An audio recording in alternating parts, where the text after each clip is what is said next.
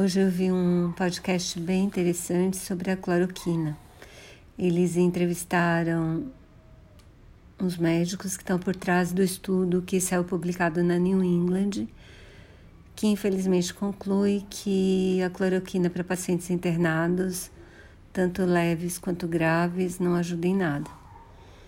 O que é uma pena, mas esse estudo foi bem feito, foi randomizado, foi duplo cego, quer dizer, foi, os pacientes eram equivalentes e mesmo assim não provou benefício. Uma pena, mas é o que temos para hoje. Continue em casa.